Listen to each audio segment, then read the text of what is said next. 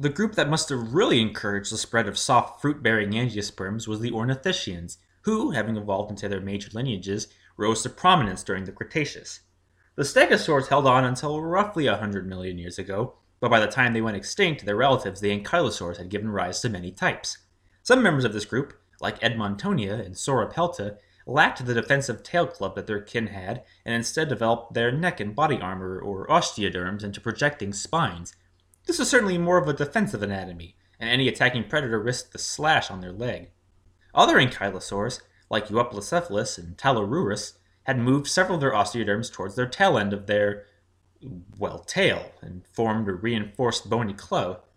Like the tail spines of the earlier stegosaurs, these tails could be swung at will towards predators, and biomechanical studies demonstrate that these animals could hit a target and generate an impact stress of between 364 and 718 megapascals. For larger ankylosaurs, this was enough to outright shatter bones, and the resulting infection of a wound would very well kill an attacking theropod. Porcupines rely on this strategy today, and many carnivorous mammals that have been dealt a spiny blow find themselves dead later on. While the ankylosaurs rooted along the ground for low-growing plants, they would have been joined by the two lineages of marginocephalians, who had by the Cretaceous distinguished themselves. The pachycephalosaurs were bipedal dinosaurs that thickened the tops of their skulls with solid bone. The characteristic margin formed a shelf behind their heads that was often decorated with pointed bumps and horns. The purpose of this hard head has been speculated by many to function like the horns of sheep and goats, who butt heads during the mating season as a test of strength. This would mean that these dome structures were the result of sexual selection.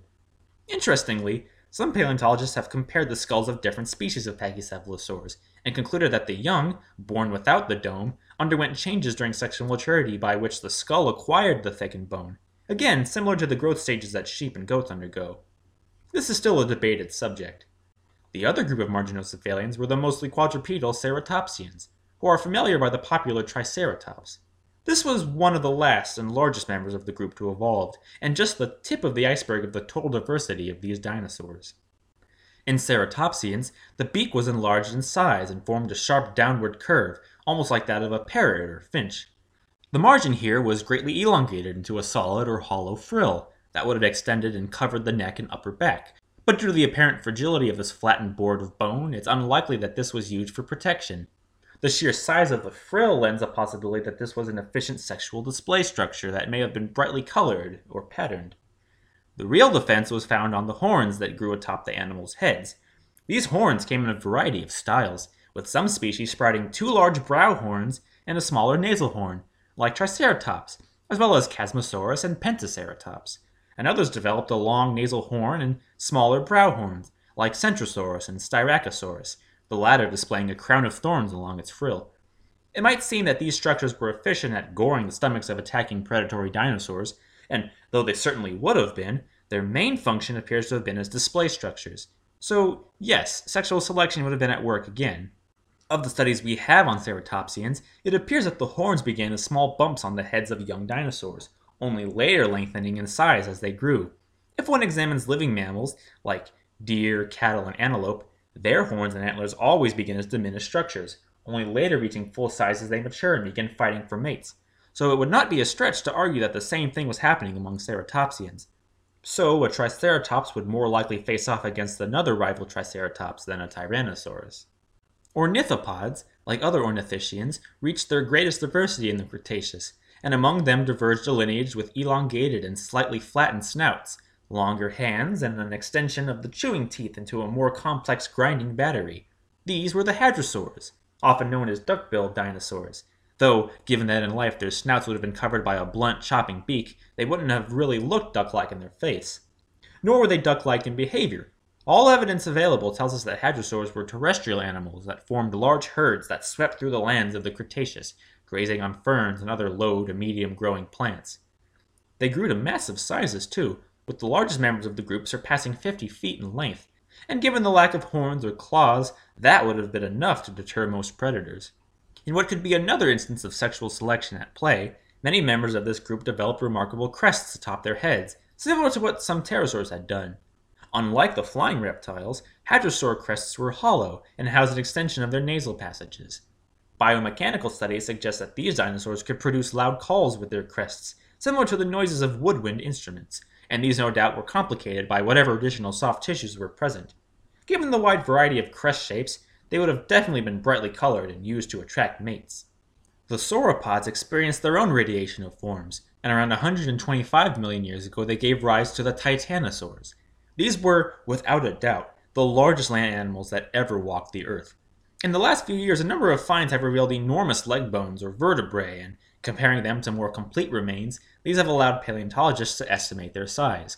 These dinosaurs, with powerful names like Dreadnoughtus and Patagotitan, may have been up to 121 feet long and weighed as much as 76 metric tons. While talk of their size is certainly invigorating, what truly made titanosaurs and other sauropods big was their ecological impact. Like elephants today, herds of sauropods would have pushed through the conifer forests of the Cretaceous, eating as much of the needle like leaves as they could, and then leaving nothing but broken and trampled trees behind. This would have kept the forests from overgrowing and subsequently encouraged new growth of other plants, as well as sapling trees. In turn, this allowed other, smaller dinosaurs to find the food that they needed, and their predators would follow suit. While they were certainly common animals, titanosaur numbers were controlled through their breeding and through their parenting strategy, or rather lack of parenting.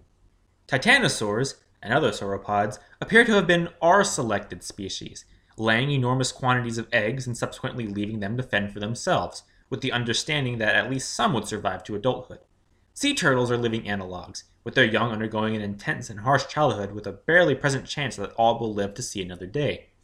Paleontologists have recognized that titanosaurs would have been R-selected species because we have discovered vast nesting grounds that belong to titanosaurs. There is no way to justify that all these eggs and offspring were cared for individually. For comparison, K-selected species physically raise a small number of offspring and ensure that all or most of them have the skills necessary for survival in the wild. For mammals like us, we are K-selected organisms. The last major group of dinosaurs, the theropods, had expanded into a number of new niches. Many groups of theropods developed into omnivores or herbivores, and either lost their teeth or shortened and blunted them for cropping plants. Some of these, the ornithomimosaurs, evolved into ostrich-like animals, and definitely resembled ostriches with long tails and working fingers. Their lengthy necks would have been good for reaching medium-growing plants, and their legs gave them an impressive stride, meaning that they must have been ostrich-like in their speed, too. A smaller group, called the alvarezsaurs, were much smaller in stature. They had all but lost most of their fingers, save for their thumbs, and greatly reduced the length of their arms. What on earth these dinosaurs were doing is unclear, but an insectivorous lifestyle has been suggested. Just as bizarre were the therizinosaurs, which extended the length of their arms and claws and developed a cropping beak and back teeth. These were certainly herbivores, using their sharp claws to bring down the branches of trees and squatting down on their haunches as they ate like some sort of avian panda bear. There were plenty of carnivorous theropods as well, like the tyrannosaurs. By the later end of the Cretaceous, they had all developed into larger and more powerful predators. Their heads increased in size, with their palate hardening, their teeth thickening, and the roots of those teeth extending deeper into their sockets. While all this was going on, their arms had shrunken, and they lost a finger too, leaving only two digits on their hands. This implies that they were relying more on the head for dispatching prey than the forelimbs, not to mention that their hind limbs were toughened by a modification of the middlemost foot bone that had it pinched between its flanking bones. This arctometatarsus allowed tyrannosaurs to move faster and more efficiently. Some members of this group, like Albertosaurus and Alioramus, would have been fleet-footed killers, able to run down their prey. But the poster child of the group, Tyrannosaurus, was a heavy-bodied predator that has been estimated to have only cruised as fast as 12 miles per hour as adults. Spanning 40 feet in length and weighing at least 8 tons, Tyrannosaurus would have been able to tackle armored animals, crushing through their bones with as much as 57,000 newtons of force. One tantalizing fossil demonstrates that an individual managed to bite through the horn of a Triceratops, direct evidence that it sometimes had to face prey head on. At the other end of the theropod spectrum were the dromaeosaurs. These are the popular raptors from the Jurassic Park films, though their film presence as pack-hunting hyperkillers undermines what their actual behaviors would have been. Biomechanical studies and comparative research with living species tell us that dromaeosaurs behaved very similarly to modern birds of prey, incidentally known as raptors. These dinosaurs would have stalked smaller animals, launching themselves atop their bodies, grabbing onto their flesh with their raised and curved toes, stabilizing themselves with their winged arms, and ripping into them with their sharp-toothed mouths. Indeed, if you found yourself in the Cretaceous, you would be alive, when they started to eat you. Related to the dromaeosaurs were the birds, who, following the Jurassic, had diversified into a number of new forms. Cretaceous birds shortened their bony tails in favor of a pygostyle, where the remaining vertebrae fused together. A few managed to lose their teeth in favor of a beak, but the majority still retained them. Some still had working fingers with claws on their hands, while others sealed them together into one structure. One lineage of birds, the Hesperornithes, became marine animals, nearly losing their forelimbs as they adapted their hind limbs into paddling organs with webbed toes. They were essentially penguins before penguins were a thing. The Cretaceous was a blossoming time for living things, with the seas full of ammonoids, fishes, and marine reptiles, the air soaring with pterosaurs and early birds, and the land brimming with flowering plants, scurrying mammals, and a host of ruling reptiles. But things took a serious turn of events, and mirroring the Paleozoic before it, the Mesozoic ended with a mass extinction event 66 million years ago. This is perhaps the most familiar of these great losses of life, but what may surprise many are the intricate details that underpin this event and the amount of evidence we have for how things really went. It has become clearer in recent years that the final million years of the Cretaceous period was a time of strong changes on Earth. The high sea levels that characterized the age had lowered, and the great interior seaways that swept through Africa, Asia, and the Americas receded. The archipelago that was Europe was no more. Now those lands were connected into a proper subcontinent. Given that many parts of the land were reconnected, animals were able to move between them, not to mention now that the faunas and floras that characterized these inland seas had lost their habitats and were now pushed outwards into the open ocean. This was an event known as the Maastrichtian regression, named after an age in the late Cretaceous epoch, the last age of the Mesozoic. Groups of organisms at some localities appeared to be at a lower diversity than previously found, though it is controversial whether this was the case everywhere, or even whether the drop in sea levels was to blame. On the Indian subcontinent, which was, during the Cretaceous, its own island, there began a series of periodic volcanic eruptions right at the end of the period that brought vast quantities of lava to the surface. The rocks this eventually formed, called the Deccan Traps, suggest that the coverage was on an unimaginable magnitude, with over 470,000 miles of lava being pooled across India. As grand, miles long volcanic eruptions tend to do, the carbon output would have been pretty severe, and that's not to forget the periods of darkness that would have followed as ash clouds blotted the sun in places, bringing periods of intense cool to punctuate the hot times, and the instances of acid rain that poisoned the air and water. Clearly, this really was a difficult time for living things, but there was an additional insult to injury coming out of the vastness of space. During the 1980s and onwards, geologists noticed a thin band of iridium occurring at many sites throughout the world, always bordering the end of the Mesozoic era. As far as minerals go, iridium is not common on Earth, but prime sources can be found in extraterrestrial rocks, like meteors. This led to the proposal that the planet had been impacted by a bolide at the end of the Cretaceous, 66 million years ago. One question remaining was where was the crater? It took researchers many years until 1990 when a proper connection was placed between the Iridium Band and a 110 mile wide crater in the Yucatan Peninsula that, though sealed with earth, left traces of its impact in the remains of shocked quartz and other minerals that indicate a severe crash took place. The rocks of the crater were properly dated, and the case was sealed. The Cretaceous period ended with a bolide impact. How this event unfolded would have made even the most hardcore disaster films look tame. There would have been no warning, maybe the presence of a new star in the sky that later turned into a second sun. But on the day that it struck, it hit the Earth with enough force to push the atmosphere away and send miles of rock into outer space. Imagine setting off a hundred trillion tons of TNT. The sheer size of the impact, which would have been in the ocean, sent off enormous tsunamis with waves many hundreds of feet high. Earthquakes would have radiated from the site, and certainly any organisms within the range of the blast would have just vanished. The long term effects of the bolide impact would have caused a particularly intense period of global cooling, like a nuclear winter, as a huge eternal fog of dust blanketed the planet and destroyed all ecosystems. An already impacted biosphere was just now dealt a harsh blow, with 75% of all organisms going extinct.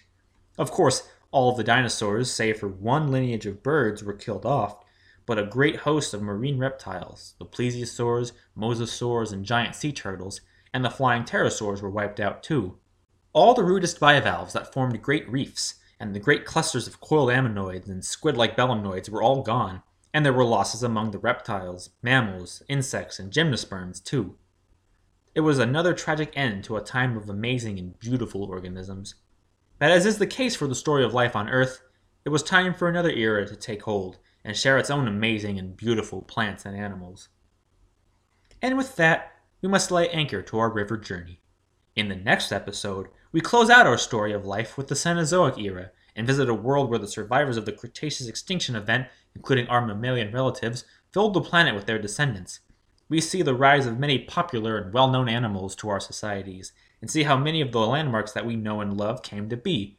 Grasslands form and expand, mountains rise and fall, and the stage sets for the evolution of our ancestors. That's the end of this episode of On the River of History. I'd like to thank my friend and PhD student in paleontology, Albert Chen, for reading over this transcript and checking it for accuracy. You can find him on Twitter at Alberta Nikes, and you can check out his blog, Raptor Maniacs. If you enjoyed listening in and are interested in hearing more, you can visit my new website at www.podcasts.com. Just search for On the River of History. This podcast is also available on iTunes. Just search for it by name. A transcript of today's episode is available for the hearing impaired or for those who just want to read along. The link is in the description. And if you like what I do, you're welcome to stop by my Twitter at KillDeerCheer. You can also support this podcast by becoming a patron at www.patreon.com forward slash jtermel. And all donations are greatly appreciated and will help continue this podcast. Thank you all for listening, and never forget the story of the world is your story too.